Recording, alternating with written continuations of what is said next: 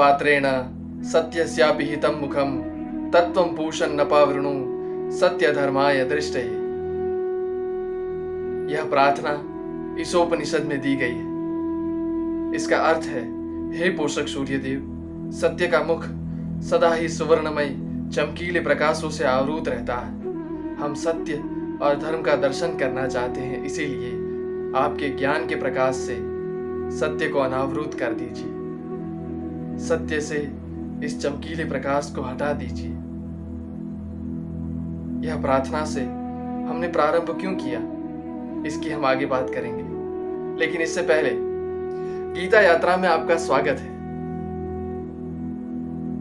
गीता यात्रा में आज हम ज्ञान कर्म संन्यास योग का पठन करने वाले हैं, जिसमें प्रथम श्लोक है, श्री भगवान उवाचा, इमं विवस्वते योगम प्रोक्तवानाहम अव्ययम। विवस्वान मनवे प्राह मनुरिक्ष्वा कवे ब्रवित ये अविनाशी योग, मैंने सूर्य को कहा था। सूर्य ने अपने पुत्र वैवस्वत मनु को कहा था।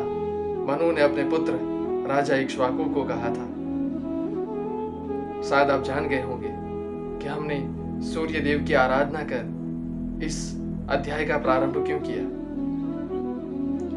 वास्तव में इस जगत में सूर्य से बड़े कर्म योगी कोई नहीं।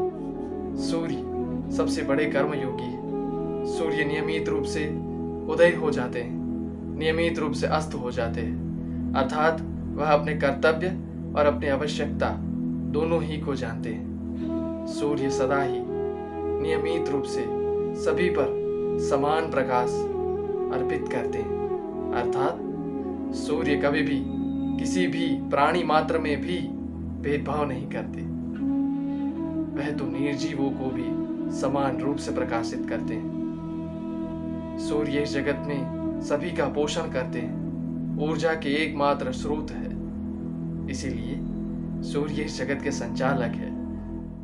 कर्म योग से वे जगत का संचालन करते हैं। हमने पहले भी कहा था कि जैसे मैल में टका हुआ दर्पण दिखाई नहीं देता, आवरणों में आवृत गर्भ दिखाई नहीं देता, वैसे ही इच्छाओं में आवृत आत्मा दिखाई नहीं देती। आत्मा में छिपा ज्ञान कर्म योग दिखाई नहीं देता। सत्य, जो इन सुवर्णमय प्रकाशों से ढका हुआ है, वह केवल सूर्य सूर्य को प्रेरणा स्रोत के रूप में जानने पर ही हम कर्म योग का दर्शन कर सकते हैं। क्या यह सत्य नहीं?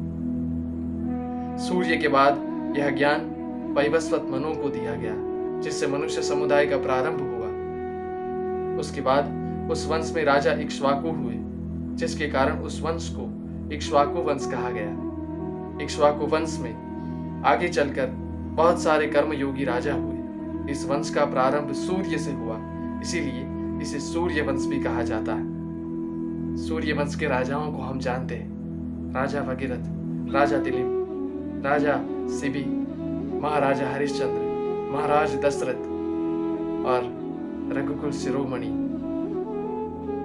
महाराज राम, भगवान राम।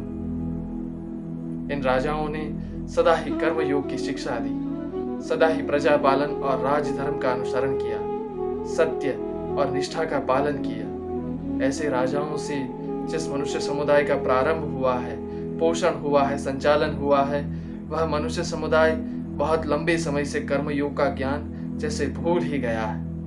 ये भगवान श्री कृष्ण की चिंता है। एवं परंपरा प्राप्तम, इमं राजर्षयो विदु सकालने हे महता, योगो नष्ट परंतप। हे परंतप, यह परंपरा से प्राप्त योग राजर्षियों ने जाना है, लेकिन बहुत ही लंबे समय से, इस सृष्टि से, यह कर्म योग जैसे लुप्त ही हो गया है।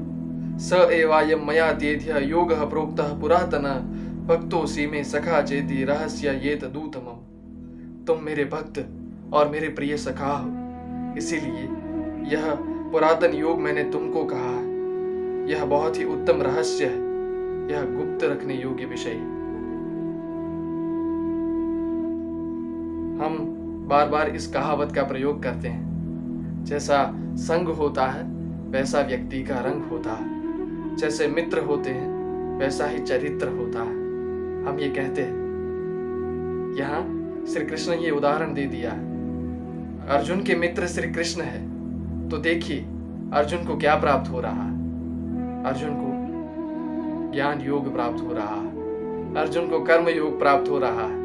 अर्जुन को भक्ति योग प्राप्त हो रहा है। गीता की ज्ञान सरिता प्राप्त हो रही है। पग पग पर ज्ञान और मार्गदर्शन मिल रहा है। और एक और कर्ण है। जो उतने ही श्रेष्ठ धनुर्धर है, जिसके हृदय में भी धर्म की स्थापना है, लेकिन उनके मित्र कौन है? उनके मित्र दुर्योधन है। ऐसे मित्र रखने वाले, धर्म को हृदय में धारण करने वाले व्यक्ति भी मार्ग से भटक जाते सही मार्ग का अनुसरण नहीं कर पाते और अधर्म के पक्ष युद्ध करने लगते हैं। अर्थात मित्रों का चुनाव बहुत ही महत्वपूर्ण है जीवन में, क्योंकि मित्र जिसका अनुसरण करते हैं हम भी, अनायास ही उन बातों का, उन विचारों का, उन मार्गों का अनुसरण करने लगते हैं। क्या ये सत्य नहीं? इसीलिए आपके मित्र किन मार्गों का अनुसरण करते हैं? ये जाँच अवश्य लीजिएगा। जुड़े रहे गीता यात्रा के साथ। नमस्कार।